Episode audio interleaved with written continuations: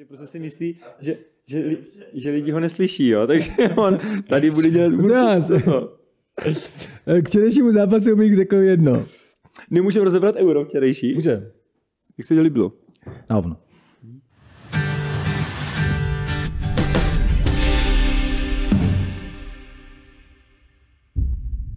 Dobrý den, dámy a pánové, vítáme vás u dalšího dílu našeho podcastu, kdy vás eh, od jednoho mikrofonu zdraví Buben a od druhého mikrofonu Mike, ahoj. Zdar Majku.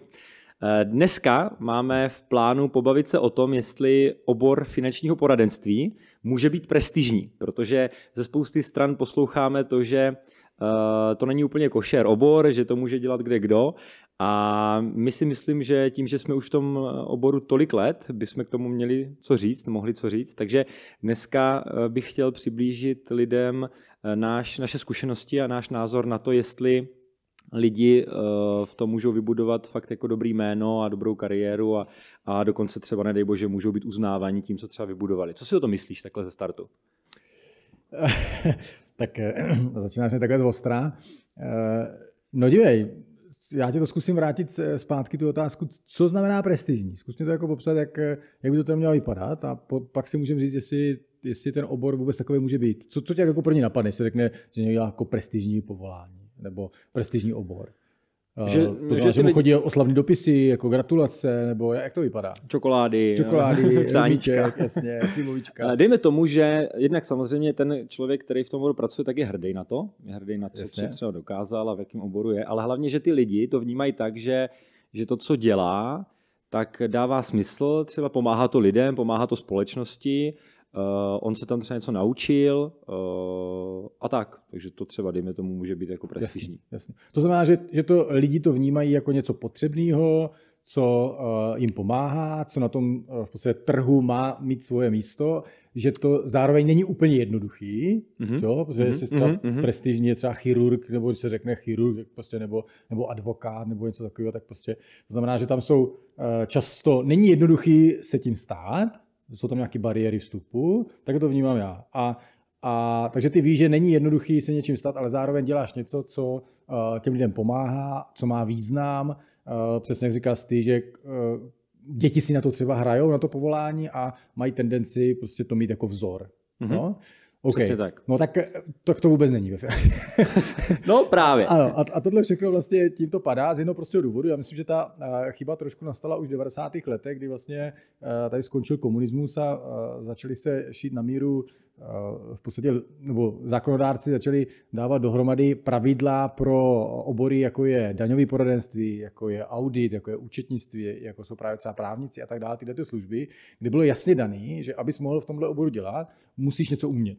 Musíš eh, udělat nějakou, eh, nějakou eh, praxi třeba, musíš mít vystudovanou vysokou školu, typicky u daňového poradenství nebo u auditu, musíš být členem nějaké komory, do které se nemohl dostat každý, musel jsem tam udělat nějaké zkoušky, u auditora třeba děláš tři roky koncipienta, u advokáta taky. To znamená, jsou tam velké bariéry vstupu, ne každý to vydrží, ne každý to zvládne, a to už bylo prvním takovým kritériem, protože si řekl, hele, být eh, prostě ten auditor nebo daňový poradce nebo právník už je trošku prestižnější, protože ne každému se tohle podaří.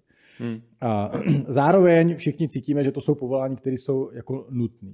Když to v tom finančním eh, poradenství uh, už v těch 90. letech vlastně to bylo tak, že tam žádný kritéria nebyly. Uh, ve finančním poradenství mohl začít pracovat kdokoliv, a díky tomu, že vlastně kdokoliv, kdykoliv, tak se začaly takový ty eh, eh, samozřejmě divné historky typu, hele, když už nemůžeš eh, najít práci a nevíš, co bys dělal, běž dělat finančního poradce. To může dělat každý. Běž otravovat lidi. Přesně. Jo? A, no a protože ještě navíc v těch financích jako jsou peníze, tak logicky, když nemá žádný bariéry vstupu, to může dělat každý. A ještě si můžeš vydělat zajímavé peníze, tak to začíná přitahovat i lidi, kteří tu práci nechcou dělat dlouhodobě a dobře, ale chcou ji dělat, eh, eh, prostě vydělávat na tom, místo toho vejvar, jak, hmm. jak se říká. Jo? To znamená rychle vydělat, eh, nehledě na to, co po mně zůstane, i třeba spálená země, protože tam vidím potenciál na rychlé prachy. A to, toto všechno v té kombinaci vlastně zapříčinilo to, že se začalo tradovat, že prostě finanční poradce nebo pojišťovák je vlastně gauner, agent s teplou vodou, zloděj, protože to přitahovalo různé existence, nebyly tam žádné bariéry vstupu, nikdo to neřešil, ani ministerstvo financí, ani Česká národní banka, vlastně ta legislativa žádná nebyla. A ty si vlastně živnostenský list mohl zřídit za tisícovku a konec. Jo? Dokonce jsi nepotřeba ani maturitu. Hmm. To znamená, to, tohle všechno, a teď, když, když tohle teďka víš, tak mě řekni, je, považoval bys to za prestižní obor? No právě, že rozhodně ne. A takhle eh, si myslím, že to vnímají lidi doteď eh, často, protože žijou tady z těch domněnek a z těch někdy starých zkušeností, takže právě proto třeba nedají někdy prostor lidem, kteří to dneska dělají úplně jinak. Ale to nechci předbíhat, ještě bych zůstal chvilku tady jako u těch začátků, Aha. protože já si totiž ještě i myslím, že samozřejmě za to mohli i ty lidi, kteří do toho šli a nějak to dělali, ale že za to mohli hlavně ty firmy a ty lidi, kteří vedli ty firmy, protože ty lidi nějak jako náborovali a nějak je vychovávali a ty byli pravděpodobně často zodpovědní za to, že potom uh, se to takhle jako rozvíjelo. Jo, protože uh, ty lidi sami nevěděli, když do toho oboru šli, jako jak to mají dělat a někdo to musel učit. To znamená, mě na tom trochu vadí to, že dřív před mnoha a mnoha lety, uh, když se tady ten obor rozvíjel, tak, tak prostě byli nenažraní ty lidi nahoře, kteří tady byli na začátku a prostě spoustu lidí to špatně naučili. Jo, takže uh, to je něco, co uh, bych chtěl zdůraznit, protože znám některý lidi dokonce, kteří v tom oboru byli a tím mě řekli, že, že vlastně na začátku moc nevěděli, do čeho jdou, že vlastně se nechali jako opít rohlíkem a že až vlastně třeba po roce zjistili, že to, co nabízí těm klientům, není vlastně úplně ideální, že jim vlastně třeba někdo úplně vyloženě vědomě lhal. Takže to si myslím, že bylo jako úplně totálně špatně a doufám, že už dneska se s tím nikde ani nesetkáme. Přesně jak říkáš, jako ryba smrtí od a pokud někdo ten podnikatelský model vzal špatně ve stylu fakt jako chci si postavit firmu, která mě bude generovat zisk, nehledě na to, co bude po mně, to znamená, a to vlastně vidíš stejně, jestli, že prostě někdo si postaví firmu na tom, že prostě důchodcům prodává předražený pánvičky nebo předražený polštáře a tak dál, tak to většinou nedělá jeden, člověk, ale je, je už to prostě nějaké množství lidí, kteří spolu prostě nějak pracuje podniká a, a někdo ten koncept vymyslí myslel a někdo prostě pod tou hlavičkou takhle funguje. A, a vlastně finanční poradenství není, se neliší od ostatních oborů. Prostě je to v tom, že jsou tady lidi, kteří jsou dobří, kteří tu práci chcou dělat eticky a kterým záleží na, na tom, co si jejich klienti eh, myslí, jaký získají užitek a aby se jim mohli podívat pak do očí třeba za 3-5 let.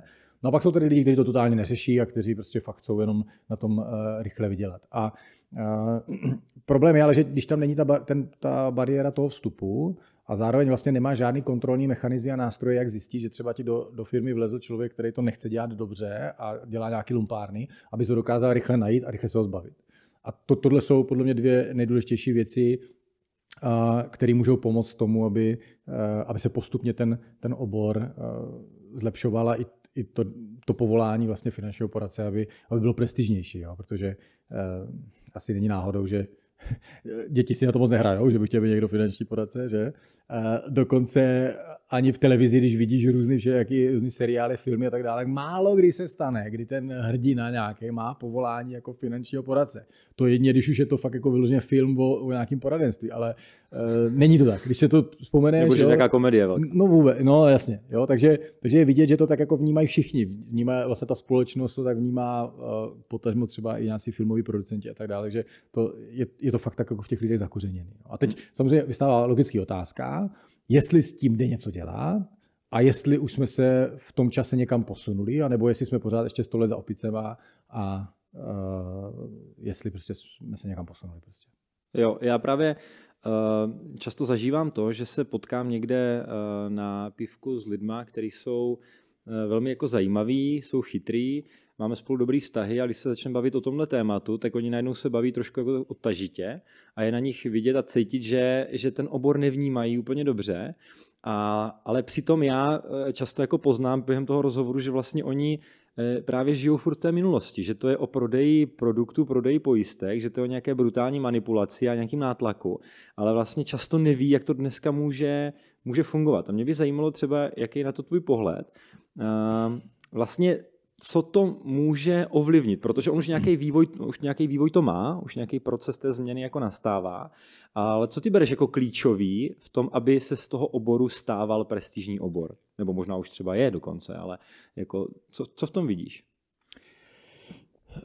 No, je tam potřeba, aby se eh, povedlo několik věcí a několik kroků. Jo. První je, že opravdu zákonodárci včetně třeba České národní banky a protože ministerstva financí opravdu začali eh, dělat kroky k tomu, aby v tomhle oboru nemohl pracovat úplně každý, aby tady existovala určitá regulace aby eh, tady existoval mechanismus kontroly, to znamená, že když se něco nepovede, tak, eh, nebo ne, nepovede, když někdo záměrně třeba poškodí klienta, nebo prostě tomu klientovi prostě uzavře produkt, který se mu výrazně nehodí a tak dále, tak aby za to nesl odpovědnost a ta odpovědnost potom byla vyjádřena i třeba nějakým finančním postihem nebo zákazem hmm. prostě podnikání v tom oboru a tak dále. No a to se postupně se na tom jako pracuje, jo? že už jsme se dostali do fáze, kdy eh, v oboru můžeš pracovat jedině, když máš uh, uh, maturitu, maturitní vzdělání. Znamená, to je první jako nějaké bariéra vstupu. Zároveň, abys mohl dělat pojištění, abys mohl dělat investice nebo hypotéky nebo třeba penze, tak je potřeba v rámci regulace splnit určitý zkoušky a certifikace. No a ty se pravidelně opakují. A zároveň teďka Česká národní banka přišla i s tím, že eh, každý člověk, který v tom daném oboru chce působit, tak bude muset eh, v rámci třeba daného roku absolvovat určitý počet eh, hodin na vzdělávání, aby dokázal a doložil, že v tom oboru opravdu se dá vzdělává, že na sobě pracuje a že mu to není jedno. Což od toho si slibuju a už se to vlastně i povedlo, protože od loňského roku kdy vlastně Česká národní banka tyhle pravidla zavedla, tak se už ten trh začal výrazně čistit, protože když se spodíval třeba na, do seznamu e, registrů vázaných zástupců třeba a podřených pojišťovacích zprostředkovatelů u České národní banky, tak ještě loni jich tam bylo zapsaných asi 140 tisíc, což je poměrně hodně, ale protože se oni neodregistrovávali a nebyla vlastně žádná povinnost člověk, když skončil v tom úvodu, aby se odregistroval.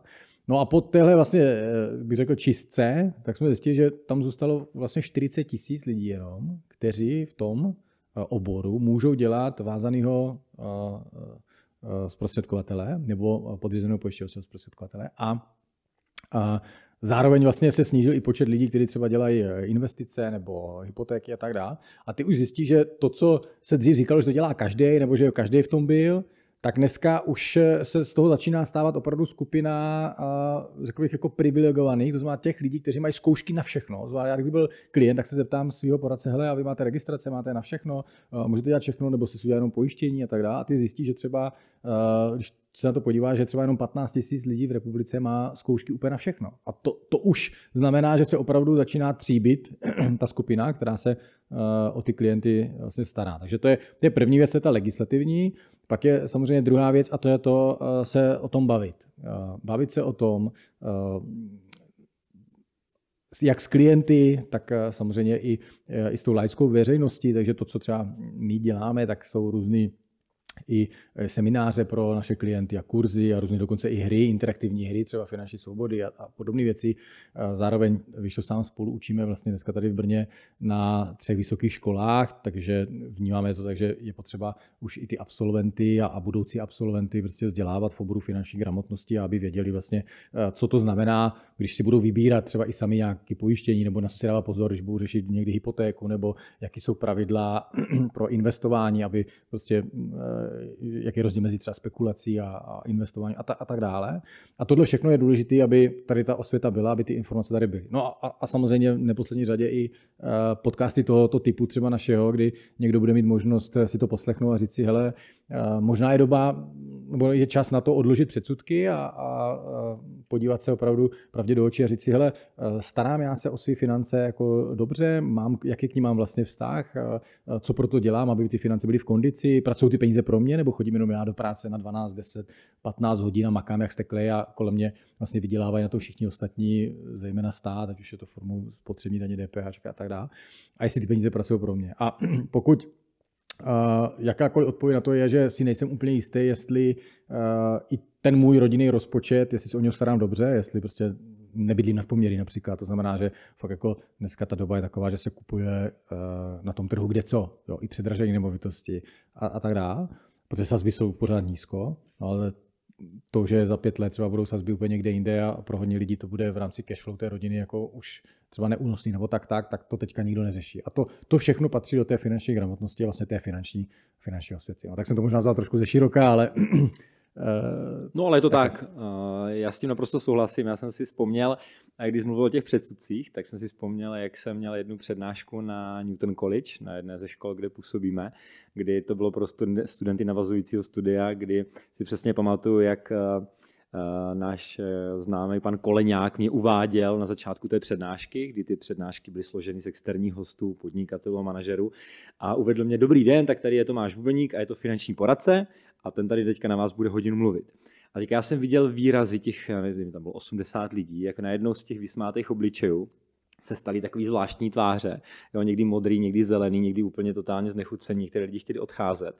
A já jsem v tu, v tu chvíli si uvědomil, že že vlastně eh, tím, že on řekl to slovní spojení finanční poradce, tak mě najednou eh, dost stížil tu startovací pozici. Eh, na první dobrou, to jsem to tak vnímal, na druhou stranu pro mě to byla obrovská výzva, protože v tu chvíli, kdy mě prvně mě polil pot, trošku jsem si spotil záda, ale v tu chvíli jsem si v hlavě nastavil, že vlastně teďka mám hodinu nebo hodinu a půl na to, abych těm 80 lidem ukázal, že ve finančním poradenství fakt můžou pracovat zajímaví, schopní lidi, co mají co nabídnout. A nakonec ta přednáška mě eh, strašně bavila a bylo krásně vidět, jak se to v čase jako otáčí, přetáčí to jeho, jejich vnímání mě, jak eh, vzniklo spoustu dotazů a diskuzí a vlastně ve finále, a to bylo úplně nejhorší, tady si přišel, nejlepší, přišel polívčičku, kdy vlastně pak mě chodili zpětný vazby, že ta přednáška byla jedna z nejlepších od těch externích eh, školitelů, kteří tam byli. Takže eh, já si myslím, že teď vlastně na lidech, kteří opravdu tu práci dělají se správnýma hodnotama, tak aby se nebáli o tom mluvit, nebáli se dělat projekty, které jsou mimo tu standardní práci, nebáli se školit a hlavně o tom mluvit, protože jak to tady zmínil, že je důležité o tom mluvit, tak já si ještě pamatuju dobu, kdy lidi, kteří dělají ve finančním poradenství, tak se o tom báli mluvit. Ale většinou se o tom báli mluvit ti, kteří to dělali dobře. Jo, to bylo jako zajímavé, že prostě ten, kdo to dělal dobře, tak byl s proměnitím posraný za ušima se o tom zmínit, protože si říkal, jakou chytá, jakou chytá jako facku. A právě ty lidi, kteří to dělali pro, pro ty prachy, tak ti to říkali právě úplně všude. Takže jo, chápeš, jo, to je, když se jak někdy výsledek volbám, tak jako ti, když mají jako hlasovat, tak sedí doma a ti, kdo hlasují pro ty neúplně jako košer lidi, tak ti tam chodí jako první k těm volbám. Takže uh, to bylo jenom takové evokování toho, jako co se, uh, co se dělo jaký s, těma, s, těma, s, těma, s tím třeba já mám zkušenosti. Mě ještě, co mě napadlo, tak je uh, teďka ten vývoj těch finančních poradců. Já bych chtěl přiblížit uh, lidem, co vlastně dneska by ten finanční poradce, s čím by vůbec měl jít do toho oboru, s jakou motivací uh, a s jakou třeba motivací ne, a co všechno a jak na sobě musí makat, tak aby právě si vysloužil tu prestiž.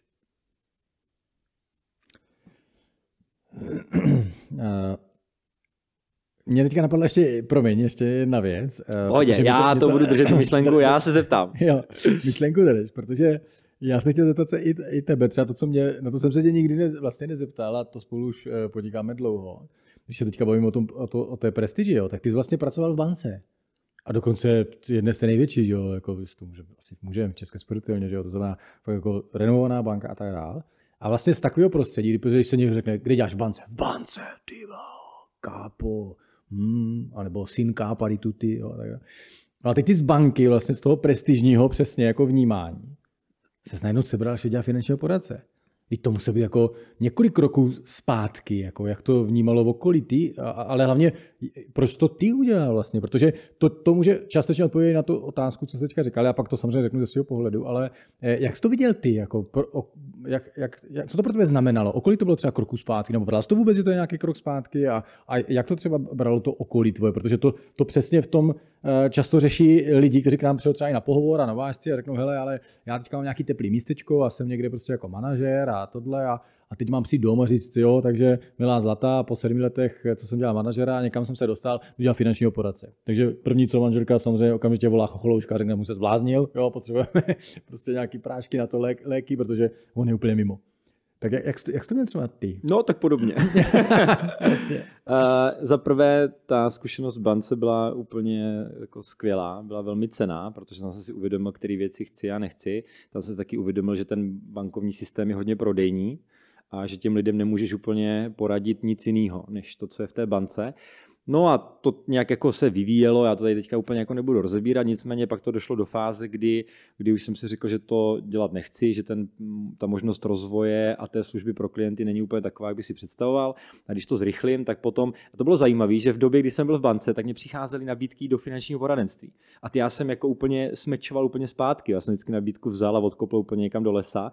A asi jsem se tomu smál, jo, že přece nebudu jako prodavač teplé vody a pojišťovák, takže, takže to, to šlo úplně mimo mě mě, ale potom kouzlo načasování, jak se o tom často spolu bavíme, jak je důležitá, důležitý načasování, tak, eh, tak ve chvíli, kdy jsem eh, dal výpověď, tak ten den mě zavolal eh, můj známý Tomáš a řekl mě, že má zajímavou možnost jako ve finančním plánování, že bych o tom měl vědět. No a pak to, co bylo zajímavé, že jsem přišel k tobě na pohovor, to už je pár let, to si možná i nepamatuju, ne, že jsem ještě měl naušnicu v uchu.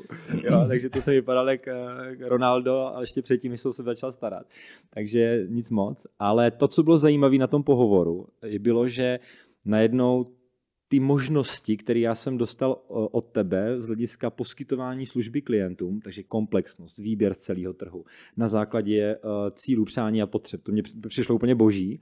A ještě k tomu vlastně bylo nalepený, že, eh, že pokud budu v tom dobrý, budu to práci dělat dobře, takže můžu mít zajímavou kariéru a že to bude jenom na mě. A to já jsem z toho byl jako úplně totálně pav a moc jsem tomu nevěřil. Ale jak to tak bývá, tak jsem byl naspídovaný a tedy jsem si řekl, že to musím vyzkoušet.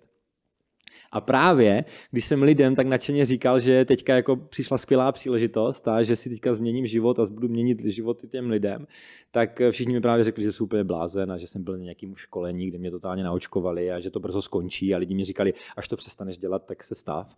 Do té doby ne, protože kdo ví, co to je. Takže na rovinu ty eh, začátky byly jako velmi těžký. Právě mě lidi říkali, že jsem se zbláznil a klepali si na čelo, že budu jako otravovat lidi nějakýma pojistkama ale právě já jsem tam si trošku zjistil, jak to je ve světě, eh, jak ten obor může být úspěšný ve světě. A zjistil jsem si, kolik lidí využívá opravdu dobrýho komplexního finančního konzultanta, kdo jim fakt poradí, šetří jim čas, peníze, starosti. A zjistil jsem, že kolem mě na to lidi mají jenom hejty, ale nikoho takového nemají a využívají jako nesmysly jo, z toho finančního trhu. No a to pro mě prostě to mě dávalo obrovskou naději eh, v tom začít podnikat a rozvíjet, i když ty začátky byly těžké eh, a trvaly jako dlouho, než jsem se někam posunul, ale, ale tohle mě dávalo smysl a nakonec se to ukázalo jako, jako ta správná, správná eh, varianta, správný rozhodnutí. A vlastně teda za mě, když se mě na to už zeptal a udělal tu chybu, tak já ti k tomu ještě řeknu pár věcí, a, které jsou důležité, protože tí mý kamarádi, který mám dodnes z té banky, tak eh, se divili tomu, že to jdu dělat, protože se museli několik roků zpátky do nejistoty, do oboru, který mě nevnímali tak dobře, ale po několika letech já jsem vlastně se naučil školit v rámci toho našeho týmu, což znáš, že jsi měl několik příležitostí v tomhle, a pak jsem začal školit eh, nebo učit na základkách, na středních, střední škola a maturanti to bylo jako největší zkušenost, to bylo jako neuvěřitelné, když holky eh, tam na nás házely zmačkané papírky a tak, takže to, to jsem si uvědomil, že učitel eh, tvrdý chleba má. A tak jsem rychle zmizel na vyšší odborné školy a pak na vysoké školy. A skončilo to tak, že jsem měl přednášku nedávno pro 300 studentů a, a vybudoval jsem tým lidí. A když jsme byli právě na pivu s těma lidma, lidma z banky, tak právě na mě koukali, kam jsem to vlastně dotáhnul a že eh, a sklízel jsem slova uznání a shodou okolností před pár dnama jsem se spojil s mojí bývalou kolegyní z banky, která mě řekla, že by u mě chtěla pracovat. Takže, takže ten vývoj je úplně neskutečný a já si dneska můžu fakt sám sobě, sám sobě říct, že uh, jsem tu kariéru vybudoval, takže že dneska ho vnímám jako prestižní. Takže taková stručná jenom odpověď na tvou otázku. A já bych se vrátil k tomu, eh, na co jsem se tě ptal před chvíli. A to bylo, eh, tvůj pohled a názor, co by měl dneska dělat člověk a co ho čeká vlastně z těch hlavních věcí, když vstoupí do finančního poradenství, tak, aby vybudoval prestižní kariéru.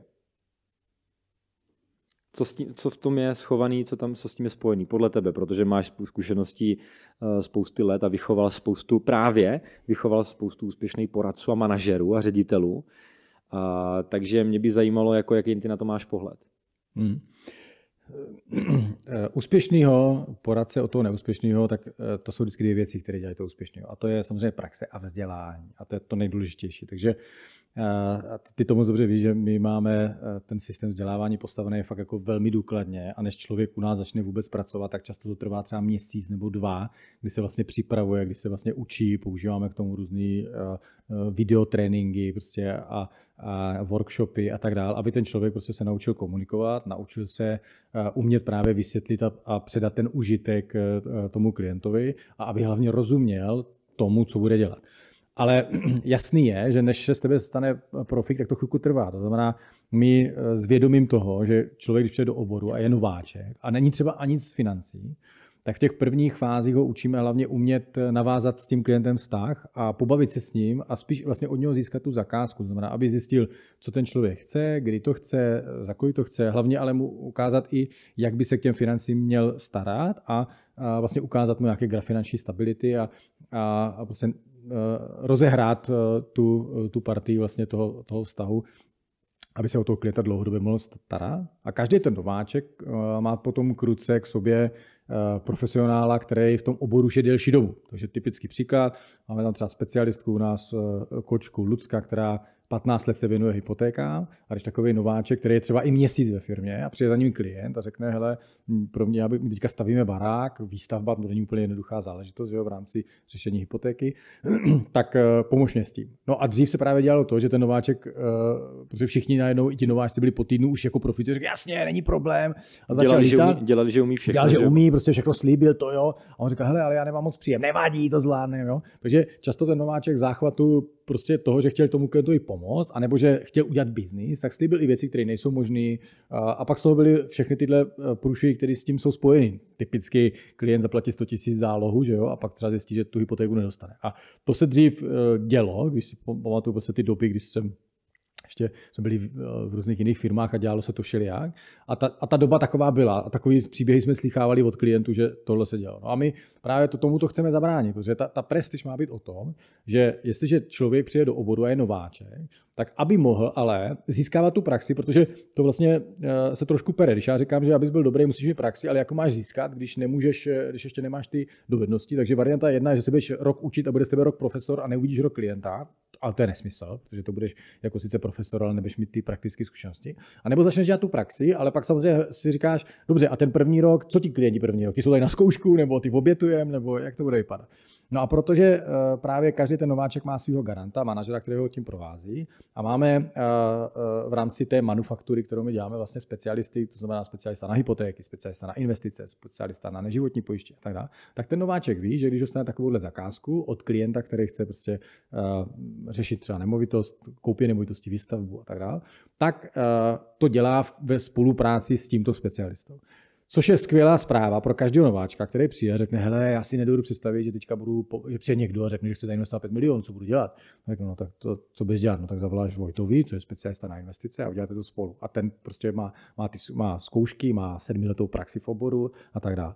Takže uh, ta první věc je to vzdělání. No, a to člověk získává postupně a než se vlastně k tomu propracuje k tomu, aby on třeba sám mohl se o toho klienta starat úplně kompletně, tak má k ruce právě ty specialisty, eh, kteří mu s tím pomáhají. A Mimochodem, to je i taková ta naše vize budoucnosti, kdy uh, si myslím, že ta doba už spěje k tomu, že tak jak dřív se říkalo, že poradce byl Ferda Mravenec, že uměl úplně všechno. To znamená, přišel klient a chtěl investovat, chtěl uh, hypotéku, chtěl životní pojištění, neživotní pojištění a tak dále. A ten jeden poradce se tvářil, že vlastně umí úplně všechno. Tak to dřív to možná pravda byla, protože ty, ten trh ještě nebyl tak rozvinutý, ale dneska už jsme úplně někde jinde. A dneska, aby ti někdo tvrdil, že je schopen se vzdělávat ve všech těch oborech, že vlastně uh, uh, se vzdělává jak v investicích, tak v, na, tak v hypotečních úvěrech třeba, v životním pojištění a tak dále, tak prostě to není možný, není možný stíhat na špičkové úrovni. Je to možné stíhat na průměrné úrovni, ale ne na špičkové. No a my věříme tomu, že prostě ta budoucnost finančního plánování je přesně v tom, že eh, se budou tvořit eh, skupiny nebo týmy, kde bude třeba specialista přesně na investice, specialista na hypotéky, specialista na neživotní pojištění třeba. A bude tam obchodník nebo poradce, konzultant, který s tím klientem to bude řešit na bázi právě takového spíš finančního kouče a bude se s ním bavit, jak by mělo vypadat, eh, jaký má příjem, jak by měly vypadat výdaje jak by měl tvořit rezervu, jak by měl k těm eh, financím vlastně přistupovat a tak dále. A v momentě, kdy od něho přijme zakázku typu, mám tady nějakou část, kterou bych chtěl investovat, nebo eh, chceme pořídit nějakou nemovitost třeba i na pronájem, nějakého komerčního typu a tak dále, tak toto to, on řekne fajn, pro mě pracuje tým lidí, to jsou specialisti, my spolu rozebereme, jak by to mělo vypadat a zítra vám zavolá Vojta, který vám nachystá vlastně finanční plán poradenství v rámci investic. Zavolá vám Lucka, která vám bude vyřizovat hypotéku, všichni pracují pro mě, kdyby cokoliv voláme si. A ten vlastně ten finanční coach nebo ten konzultant je ten stěžejník, který má navázaný vztah s tím klientem, který vlastně o toho klienta se stará, pečuje, dlouhodobě se s ním potkává, chodí s ním na servisy, řeší s ním změnu jejich cílů, přání, priorit, protože ten život přináší spoustu věcí. A ví ale, že za sebou má tým jako profíků, kteří pro něho pracují a kteří pomáhají i tomu klientovi. A myslím si, že i tohle v očí toho klienta, kdy ten klient přijde a řekne, ty kráso, pro mě se stará Boris, který jako umí mluvit, umí jedna super, ale jak já můžu vědět, jestli má i ty znalosti. A teď vidím, že zase má tým prostě profiků, kteří jsou uh, skovaní přesně na každý ten daný obor. Takže to jako z tohohle pohledu, já kdybych byl klient, jako samozřejmě tím, že jsem trošku poznamenaný tím, že v tom oboru pracuji, ale kdybych já přišel a byl nepolíbený, tak toto na mě působí hrozně dobře. Kdybych věděl, že mám prostě jednoho člověka, který se mnou uh, všechno vede a posílá mě ke specialistům. Je to vlastně podobné, jako kdyby přišel na nějakou kliniku a řekl si, hele, já chci prostě, abyste se o mě postarali, podívali se, jak jsou na tom zdravotně. A ty jsi tam měl prostě nějakého uh, doktora, který bude říkat, hele, já se o vás budu starat, já jsem váš ten hlavní a vždycky ale cokoliv budeme potřebovat, pošleme vás třeba na, na kardio, pošleme vás třeba na, na, já nevím, na chirurgii nebo prostě cokoliv je potřeba, prostě na gastro a tak. A bude vás posílat na, na ty speciální uh, vlastně vždycky vyšetření, hmm. ale vždycky se zpátky vrátíš tomu jednomu, který to celý dává dohromady a celý tomu dává vlastně tvář a nějaký koncept. A takhle, toto je, je za mě budoucnost toho finančního plánování. A takhle už my na tom uh, najíždíme a takhle už my se k tomu chováme. To, to znamená, uh, dobrá zpráva pro jakéhokoliv nováčka, který z toho oboru přichází a říká si, hele, kdy já můžu být tak dobrý, jo? to znamená, kdy, kdy já už budu mít dostatečné dovednosti, znalosti a sebevědomí, abych mohl takhle s tím klientem vystupovat a my řekneme, hele, nemusíš se bát, můžeš v podstatě hned po tom prvním měsíci, protože za sebou máš prostě tým profíků, kteří tě nenechají ve štychu a udělají pro toho klienta vlastně to nejlepší na základě svých zkušeností. Mm-hmm. No. Mě tady u toho ještě napadlo, že právě ty, že často ti poradci uh, si říkají finanční poradci, ale nedělají tu službu vůbec komplexně. Právě proto, že tomu často nerozumí nebo se jim do toho nechce. A pak se děje to, že oni, oni udělají ty stěžení produkty, jakoby stěžení provizně ale ty další, které jsou velmi důležitý pro to, aby byly nastavený kvalitně, tak je nedělají. Já jsem zažil několik věcí, kdy, nám, kdy mě třeba ten klient řekl, že, že ten jeho poradce mu vyřídil hypotéku a ostatní věci ho poslal do, do pojišťovny samotného, úplně jako, ať si to vyřídí jako sám. Jo.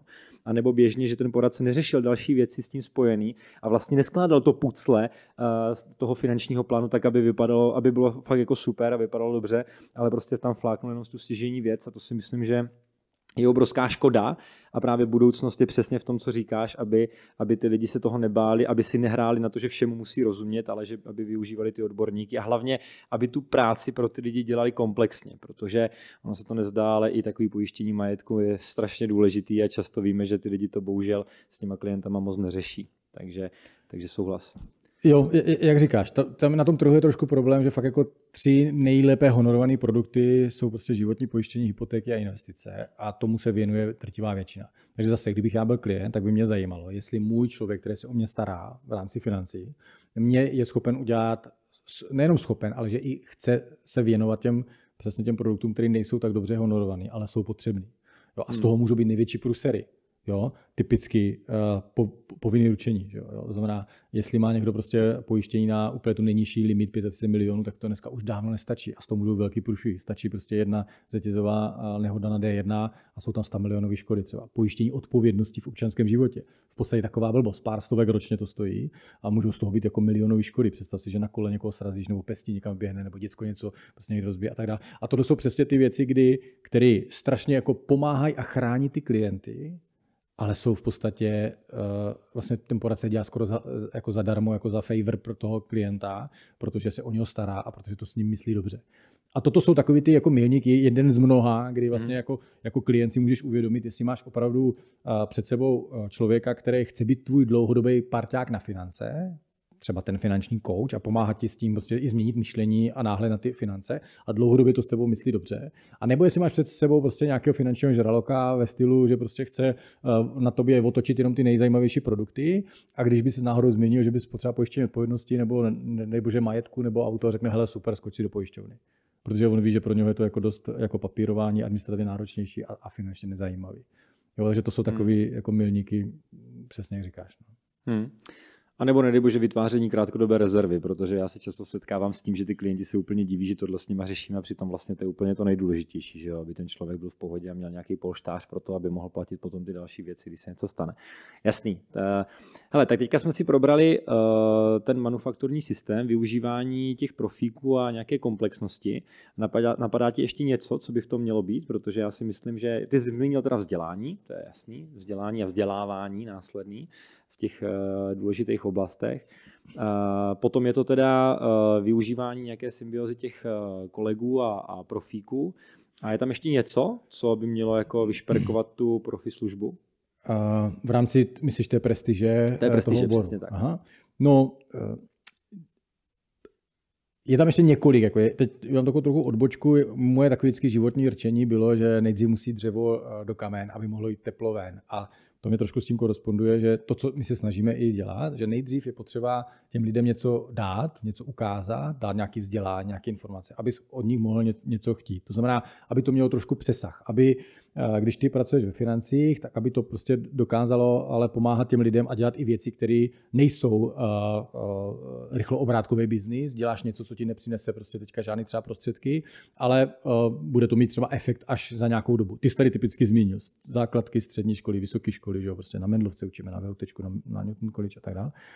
A tohle jsou přesně ty věci, kdy vlastně ve volném čase a zadarmo ty se snažíš, eh, nebo my společně vzdělávat eh, budoucí absolventy tak, aby ty informace měli, aby o té finanční gramotnosti věděli víc a aby až dodělají tu školu, aby jsme se přesně dostali i na úroveň toho, těch západních zemí, eh, kde třeba Anglie, Německo, Amerika, kde už lidi neřeší, jestli mají mít finančního poradce, ale jakého mají mít finančního poradce.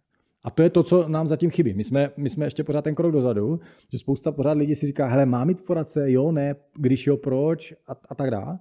A pořád se s tím pereme a pořád vlastně se snažíme jim vysvětlovat proč. A proto je potřeba dělat i takové věci, které jsou nad rámec toho, včetně učení na těch školách, včetně toho, že děláme semináře pro eh, klienty, kamarády a známí a děláme bezplatně ve svým volném čase, hrajeme různý, eh, jak jsem to říkal, nějaké interaktivní hry, finanční svobody. Eh, teď jsme dělali nedávno třeba že, vzdělávání osobního rozvoje, večerní kurzy a tak dále. A tohle jsou podle mě jako všechno ty věci, které přesně posouvají i ten pohled na toho finančního poradce někam jinam, protože najednou si říkáš, že dobře, finanční poradce nemusí být člověk, který mě voškube, narve mě čtyři pojistky a už ho nikdy neuvidím, ale může to být i můj parťák, který mě pomáhá se posouvat někam třeba eh, v rámci vzdělávání ve financích, ale i osobního rozvoje. Takže toto já třeba považuji za něco, co má jako velký přesah a na, na tyhle ty projekty jako si hodně zakládáme a je to něco, co třeba vím, že naše lidi to i baví, protože vidí, že v tom je fakt nějaký další benefit a že dělá něco potřebného. A pak samozřejmě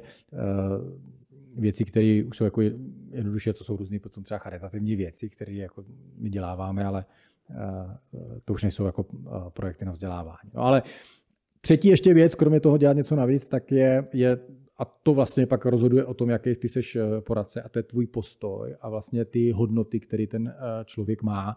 To znamená, pokud jdeš eh, podnikat do financí proto, že chceš prostě rychle vydělat prachy, máš problém.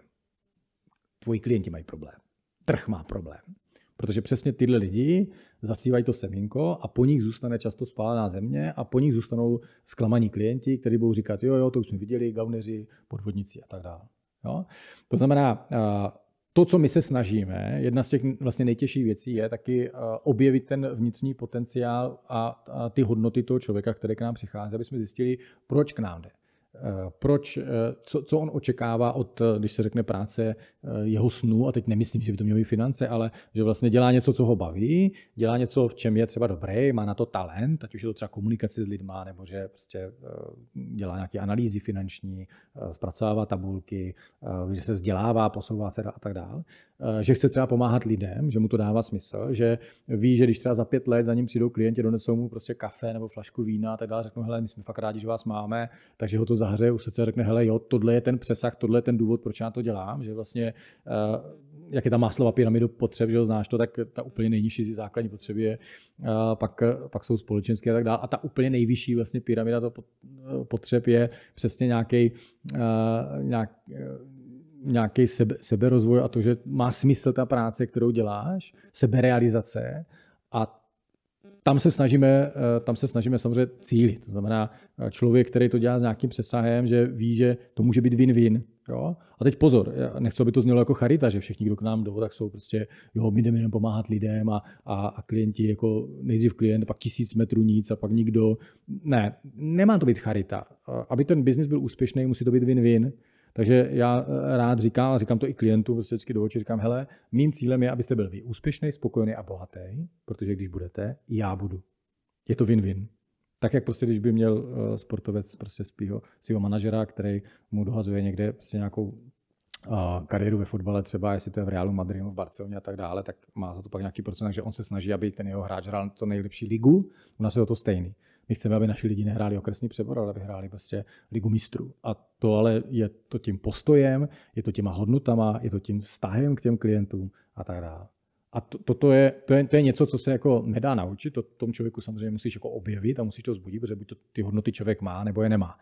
A já věřím tomu, že každý člověk, že ten vesmír tak funguje, že ty to, co vysíláš ven, to přitahuješ zpátky a že, jak se říká, vrána k vráně sedá, že takový lidi vlastně se k tobě potom budou eh, vracet a budou tobě přicházet. A eh, to, to mě vlastně naplňuje tím optimismem a jsem za to rád, protože opravdu, když já se podívám kolem sebe na ten tým, který my máme, tak jsou to velmi, velmi podobně naše krevní skupina. Fakt jako tu práci chcou dělat tak, aby eh, se mohli podívat těm klientům do očí, sami sobě ráno do zrcadla, aby když třeba po roce, po třech, po pěti si řeknou, hele, kam jsem se posunul, jsem říkal, mělo to nějaký progres, Něk, někam rostu, něco jsem se naučil, něco jsem se dozvěděl. Zároveň to má ten smysl, protože za sebou vidíš, že klienti, kteří s tebou začínali nějak, mám třeba kamaráda, který 22 se mnou, 2002 se mnou začínal a byl to student a po studiu jsme řešili nějakou úrazovku, pak si našel první eh, jako partnerku, děti, první barák, druhý a tak dále pomáhal jsem mu vlastně s tím lepším prostě zajištění příjmu, že jo, jedna hypotéka, druhá, pak byla svatba, pak jsme prostě a tak dále. A dneska už jsme vlastně nejsme klienti, ale jsme hlavně, takže když jsem to říkal, že to je můj klient, dneska říkám, že to je můj kamarád a k tomu klient, že vlastně se i ten vztah otočil.